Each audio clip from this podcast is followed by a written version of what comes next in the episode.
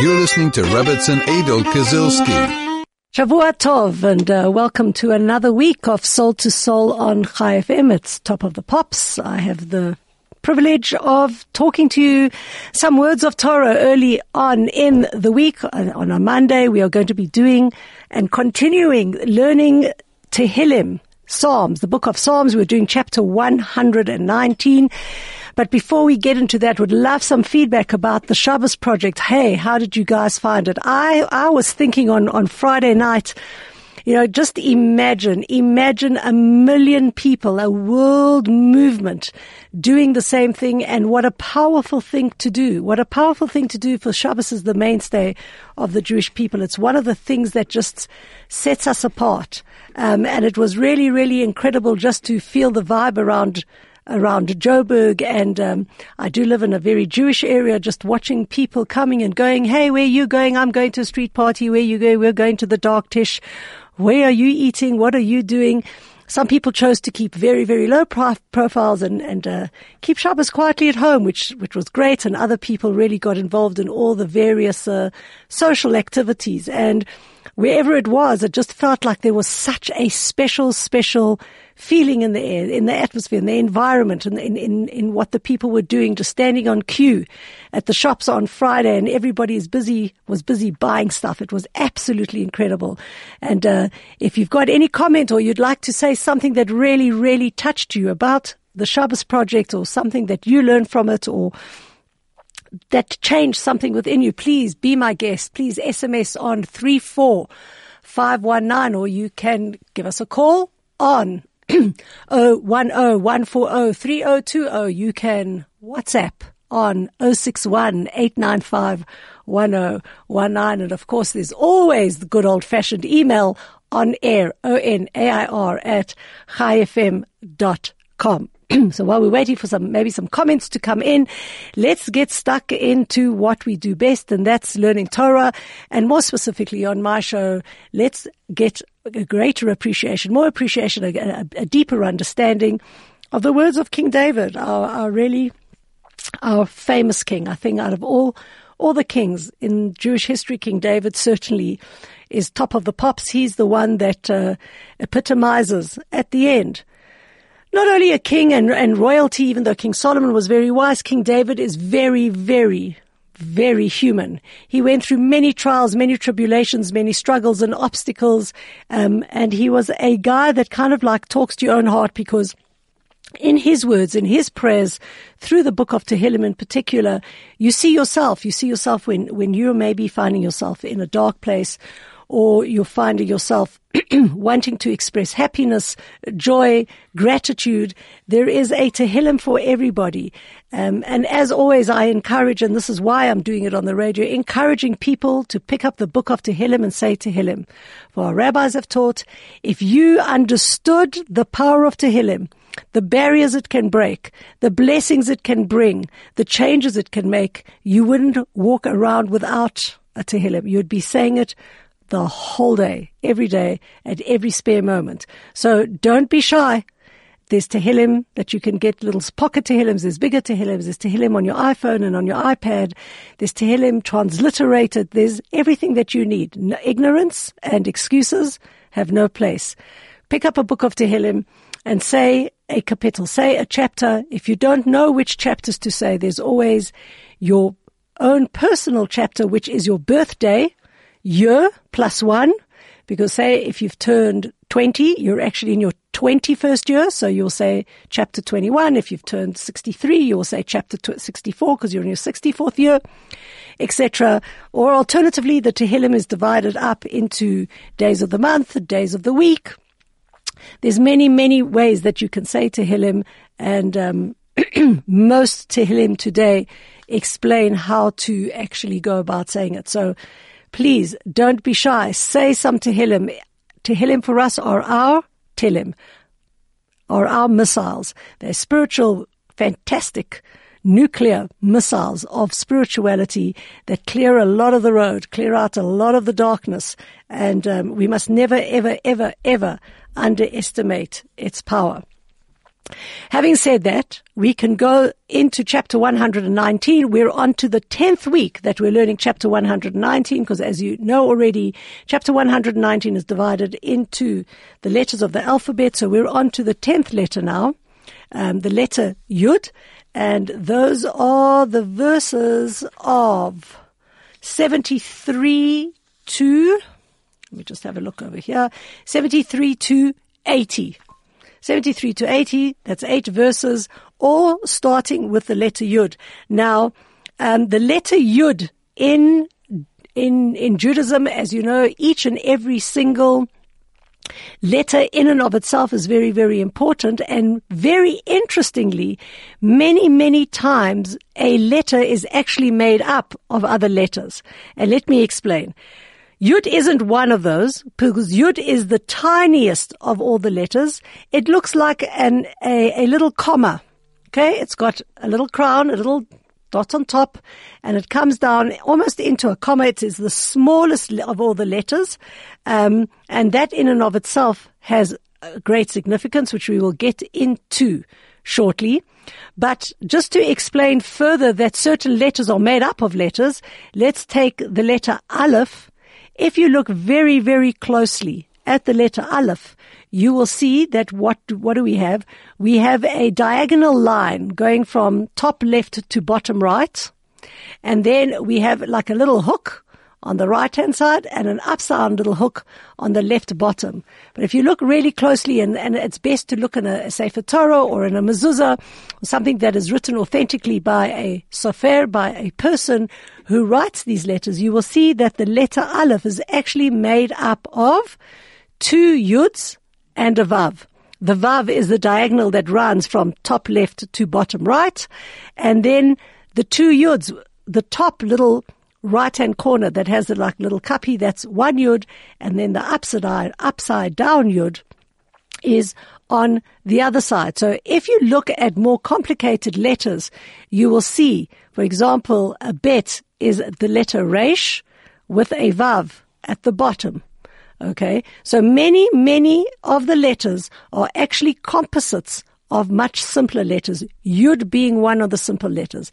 Vav being another of the simple letters and so forth and so on. That in and of itself is a discussion and there are many, many times um, where we will look and try to understand the secrets of Torah and in understanding there are times that we need to zoom in and look at the how the, how the letter is made up on a micro uh, in, a, in a micro way to actually understand what it is that it's saying. so the Talmud teaches that the world to come was created with the letter Yud.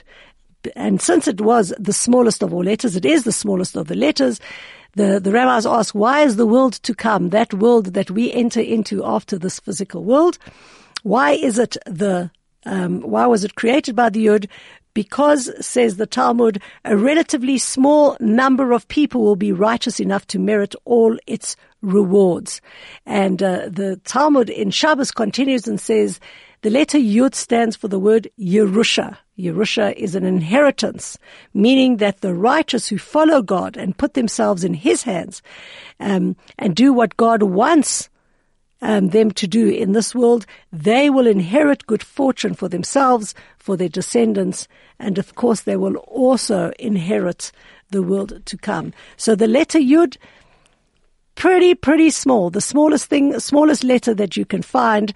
But on the other hand, the, the rewards, the, the prizes, so to speak, that we reap from um, fulfilling God's Torah um, is like letter Yud. It looks minuscule in this world. We don't really understand the enormity of it, but when we get to the world to come, we see a Yerusha, we see an inheritance of all the Torah and mitzvahs that we have managed to fulfill.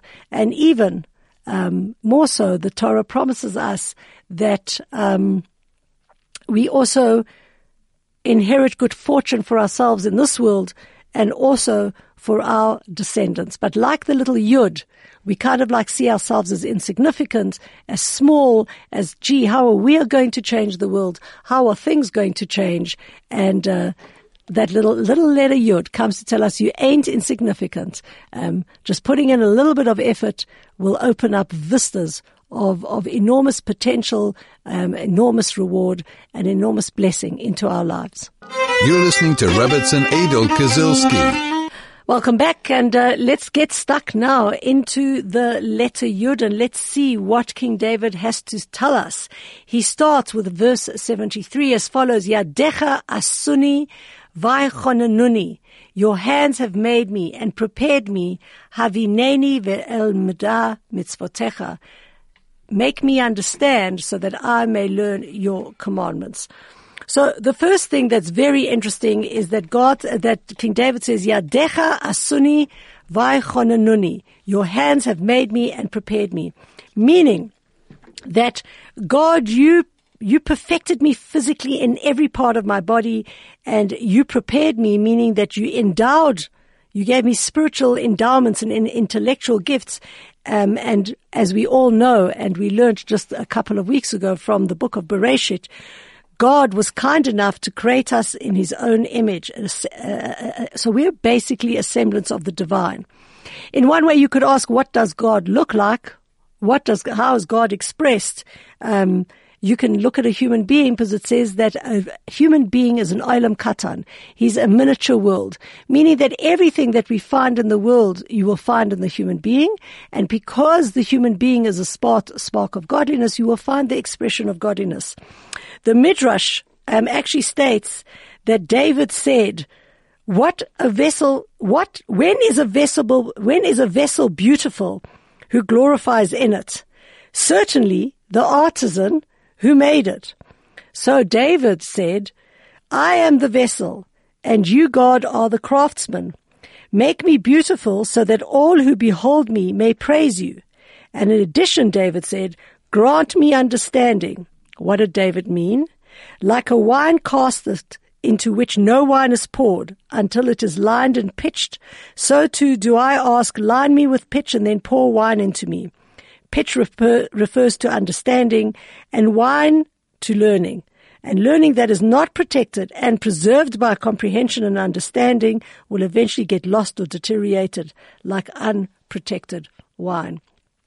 So really what David, what King David is saying here is that he is recognizing that God is his handyman. God created him both physically and both spiritually and that we need to align ourselves with that, that, this imprint, with this building. It's almost as if you, you create a building, say you're building a, a school um, and you're putting in the classrooms and you're putting in the bunk, uh, the, the, the, the, the lockers and you're putting in the staff room and you're putting all of this and then you go and say, well, you know what, we don't want to really use it for a school. Let's use it for a shopping center.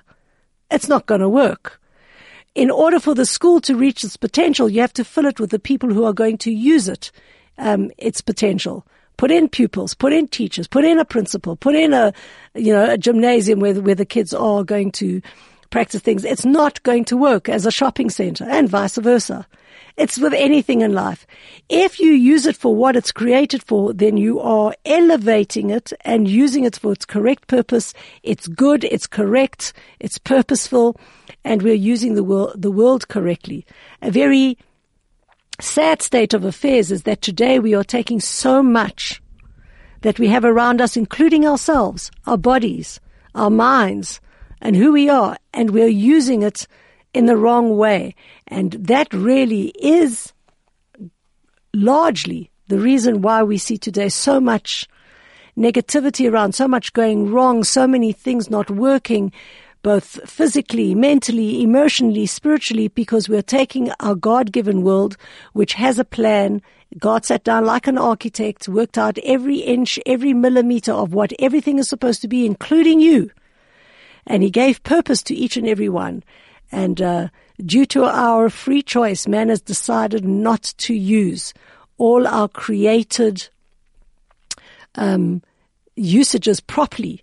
We've gone and, and, and used it in a bad way, and eventually these things kick back on us. They, they, they don't work.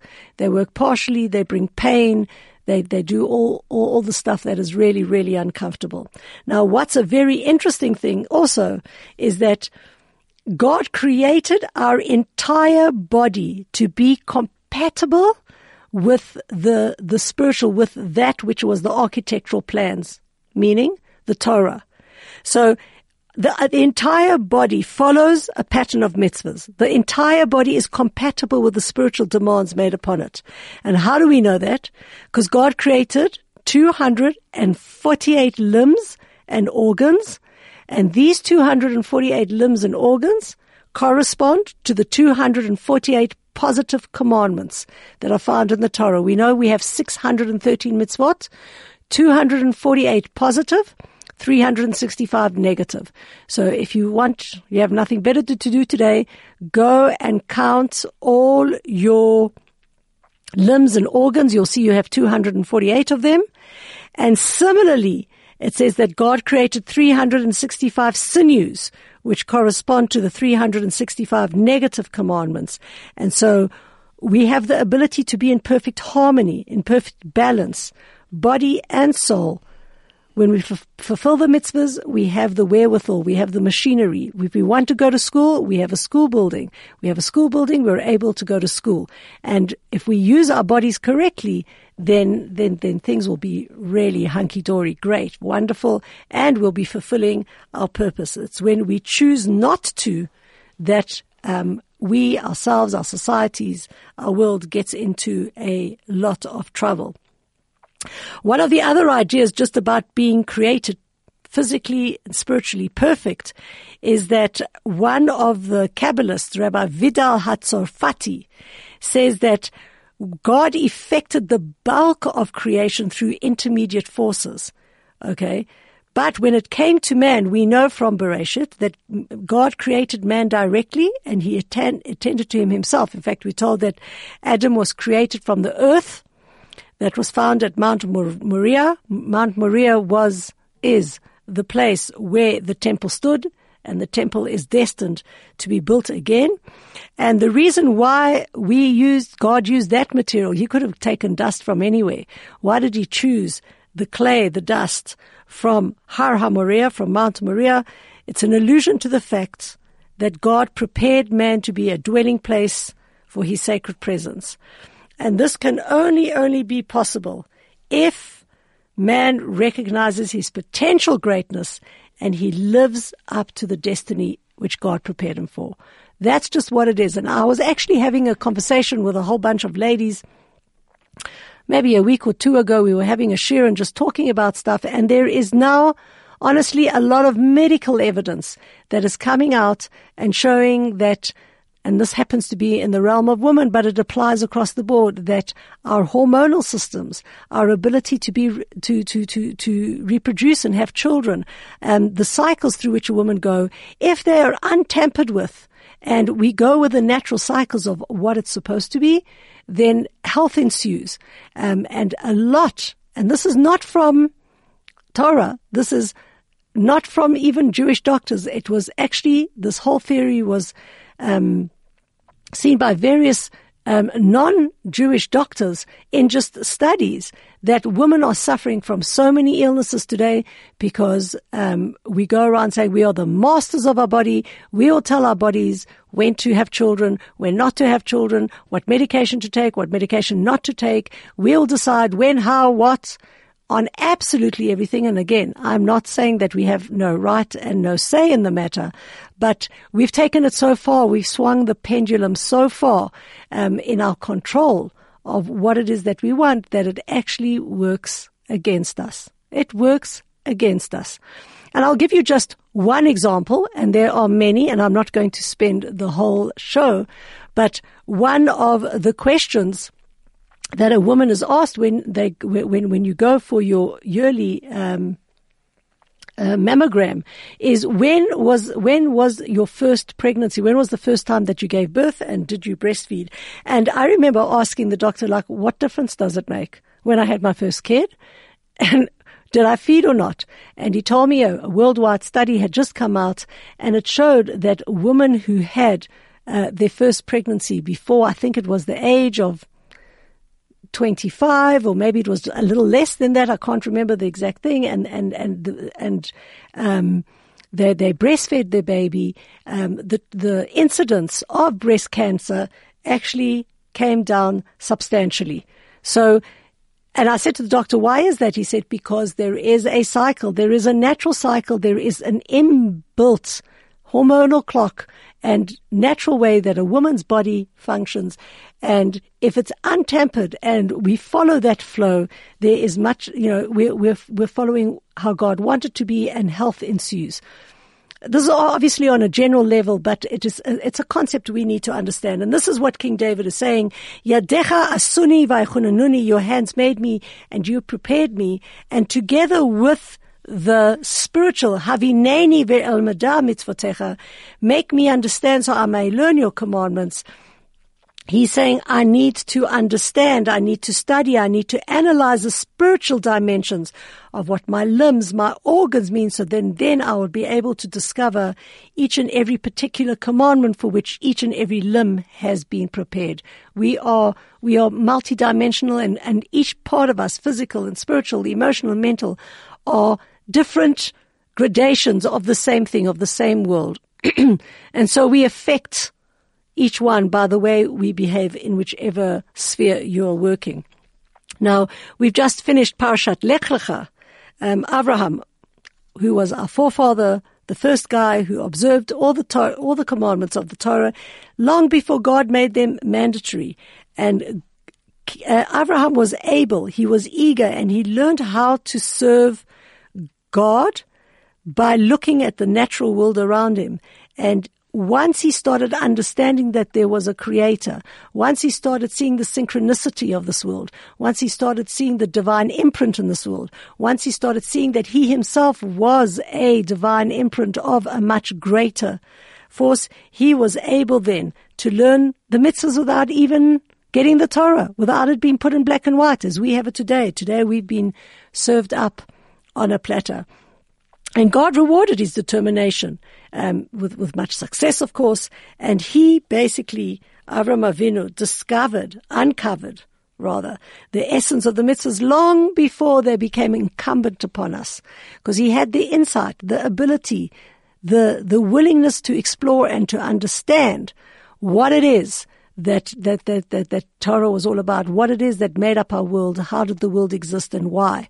And really that's truthfully, us then finding our purpose, if we go about doing it, we'll actually see all the reasons for all our 248 limbs and organs, our 365 sinews, why the world works in the way that it does. Can you just imagine in a real perfect world if everybody just followed their purpose and did what they had to do? We would truly be living a very, very inspiring and powerful life. Verse 74 reads the, reads as follows, Yire'echa yir'uni machu. Those who review, re, revere you, those who fear you, you will see me, shall, shall see me and rejoice. Ki ledvarcha yochalti, because I put hope in your world. So King David, following on what he was saying um, before, was that when you teach me, havineni ve'elmada mitzvotecha, that's what he said in the last verse. Make me understand and let me learn your commandments. Once you see me understand your mitzvahs and fulfill them properly, I know that I will be successful in all my ways. And then those who see me will rejoice in knowing and, and understanding that what I'm doing is, is, is right. And the Midrash again comes here and says that the people of Israel rejoiced when they saw their king or leader occupy themselves with Torah. And the Talmud continues to say that David's success as a king was because of his outstanding ability in teaching Torah. They say that David, King David was Gali Mesechta, meaning that his Torah lessons were precise, they were clear, they were understandable, and he explained matters to his listeners and they were able to comprehend them very easily, very readily, without much confusion. And that's why David says, and those who fear you shall see me, meaning they shall see me teaching the Torah, they'll understand that what I'm teaching is true and they shall rejoice. Just by the way, King Saul, King Shaul, on the other hand, lacked the ability to teach Torah the way King David did. And that really says the Talmud was the root of his failure as, uh, as Israel's monarch. One of the other things that we need to understand is that people ordinarily are jealous of the material success of, of, of, of, of other people. Why? Because a person who's envious, that envious observer, doesn't necessarily understand why the other fellow needs to be blessed with more good fortune than he. So we always like look with, God forbid, a negative eye and being jealous. King David says that here people will not begrudge him success. They will rejoice. Why? Because the spiritual nature of his success will be evident. They will realize that David succeeded only by virtue of the tremendous effort that others can duplicate his success by duplicating his effort. So really this is what it is that he was saying.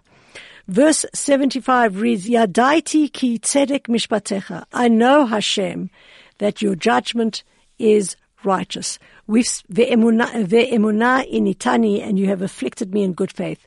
We've had this discussion on many occasions when we're looking at King David's um, Tehillim. We know that David always resigned himself to the perfect righteousness of God's judgments. Okay, even when he was dethroned by his rebellious son Avshalom, David made no protest because he knew it was the will of God. And if you go look at Tehillim number three, Psalm number three, you will see that he even composed a psalm of praise in appreciation of the equity of God's judgment. He said, thank you.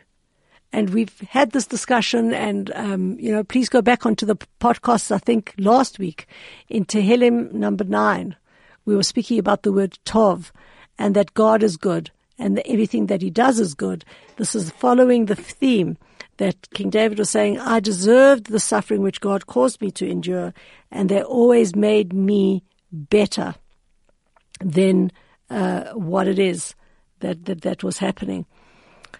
So that really is what what uh, the, verse seventy five is saying. Now, there is a pretty interesting idea um, about this verse that I want to share with you. It's a story in the Gemara, and Avodah Zarah, if you're interested, in page 55a. It elaborates on this concept. It says that there was a man called Zurin, and he questioned Rabbi Akiva. Said to Rabbi Akiva, both you and I know full well that the, the idols that are around are completely lifeless and impotent. But it does happen that sometimes a cripple will come before the idol to seek a cure, and he will walk away healthy and whole. How do we explain this phenomenon? This is this guy, Zurin, that's answering Rabbi Akiva. And it says, Rabbi Akiva replied, I can explain this point with a parable. An exceptionally honest man was deeply respected and trusted by all, and his fellow townsmen would give him articles for safekeeping. No one bothered to have two witnesses to verify the transaction. Now once a certain person deposited articles with this trustworthy man, but insisted on having two witnesses to verify the transaction. And this continued time and time again. And it appeared that the person really did not trust this honest man that he was leaving the stuff with. One day, the person gave him an article for safekeeping and he neglected to have witnesses watch the transaction. The honest man's wife, the guy who was keeping the possession, said, This is our chance to spite him. Let us deny that he ever gave us this article for safekeeping. But the honest man refused to listen to her and he argued, just because he suspects us, should we betray our tradition of strict honesty? So says Rabbi Akiva, the same concept can be applied to the understanding of the forces in control of human suffering. When these forces are sent to afflict man, the heavenly tribunal makes them makes them take a solemn oath that they will visit affliction at a specific time and cease at a specific time. Moreover, the forces of suffering must swear not to desist from their mission until a specific moment on a specific day. If the victim of affliction um, should by chance enter the idolatrous temple at a specific moment designated for the forces of affliction to depart, the first inclination of these forces is not to depart, so that it should not appear as if the idol effected a cure. Moreover, the forces reconsider and say, just because this fool entered the pagan temple, should we therefore forsake our trustworthiness and breach our oath of faithful service? And this is how Rabbi Akiva explained to this man Zurin that sometimes you will see people doing foolish things and having a blessing. One has nothing to do with the other. The, the things of suffering had a specific day, specific time, and whether or not he walked into the pagan temple or not, he would have been cured. You're listening to Rebbitzin Adel Kazilski. And we are studying chapter 119, all the verses that start with the letter Yud, and we're on verse 76. Verse 76 reads as follows, May your kindness comfort me. Meaning that King David didn't allow himself to be overwhelmed by the afflictions. He was comforted in the fact that he knew that God was being kind. And we've had this discussion many, many times that um, we know, we should know, we should try and understand, we should practice emunah that everything that Hashem gives us is for the good. As you promised your servant. And here you can see that many, many times uh, King David saw that after much aggravation, trial, and tribulation, God came through with him and fulfilled what he had promised, and that, that King David's um, royal royal line will remain eternal, which it has. Verse 77 reads, Yivo'uni rachamecha ve'echye. May your mercies come upon me so that I, I may live. Now, one of the things that Sforno brings out, which is, um, you know, of, of much truth, it says that the exercise of leadership is very draining. So anybody who knows um, what it's like to be a leader in whatever sphere, be it as a community leader, um, as, a, as, as a leader in business, as a leader uh, in any social causes, it can be draining, it can be burdensome, and it often could, God forbid, shorten a person's lifespan. In fact, here's something very interesting um, the Talmud says, Woe unto those in Rabbanut, in authority, because such a position can bury those who occupy it. So King David asks God to mercifully save him from the occupational hazards of being a leader. Um, rachamecha ve'echye, may your mercies come upon me so that I may live. And then he says, ki toratcha sha'ashu'ai, for your Torah is my preoccupation. Um, and um, King David asks God to strengthen him and to give him the ability, the wherewithal to to carry the mantle of authority, to carry the mantle of leadership, and allow him to bring him into um, that place where he is a an example and something that everybody would look up to. Verse 78 reads, Yevoishu Zadim Kisheke Ivtuni, may the willful sinners be shamed, for they have maligned me with lies. We know that uh, King David uh, King David's detractors were terrible. They constantly tried to embarrass him publicly. They yelled at him and, and, and tried to bring him into dis- disrepute with saying that he, um, they accused him of committing adultery with Bathsheba, um, and basically King David is praying that they be trapped by their own libel and put to shame by their own deeds. And he finishes off by saying, Ani asia pikudecha, befikudecha, I will discuss your precepts, meaning for David, it didn't matter what was going on on the outside. The reality he had, his compass, his moral compass, his paradigm, his absolute truth was Torah. And he functioned like that even if the entire world told him that he was drunk um, and that you know things weren't weren't working his way. Ani asiach befikudecha. I only discuss your precepts. I'm the one that really only worries about what God wants me to do. Yashuvuli re'echa. May they return to me those who fear you. Meaning, this verse, our rabbis teach, alludes, alludes to David's uh, conduct with Bathsheba, because he did not commit adultery with her, because she was already divorced from her husband. But nevertheless, there was a trace of sinful intent that clung to him, and so King David begs God to purge him of all the last vestiges of sin and for the purification he was prepared to suffer. And the Talmud actually goes and says that King David was plagued with leprosy for six months. And during that time, the Holy Spirit had departed from him. The Sanhedrin, which is the, the Jewish court, the, the high court, all the members spurned him. And so King David asks God, Yashuva li yireecha, may they return to me those who fear you. He's asking that he wants back the company of his colleagues of the great Sanhedrin, um, which he describes here in this verse as those who fear God. Um, and those who know your testimonies. So the Maharsha, which is a commentator in Sanhedrin, explains that when David was plagued with this leprosy and he was isolated from, from human company, he keenly missed two basic spiritual requirements. First, he couldn't pray as part of a minyan, as a quorum of ten men. And regarding this, he said, the first part of the verse, Yashuvali yire'echa, may they return to me those who fear you. And the second was that he couldn't study Torah with a chavrusa, because no one would approach him.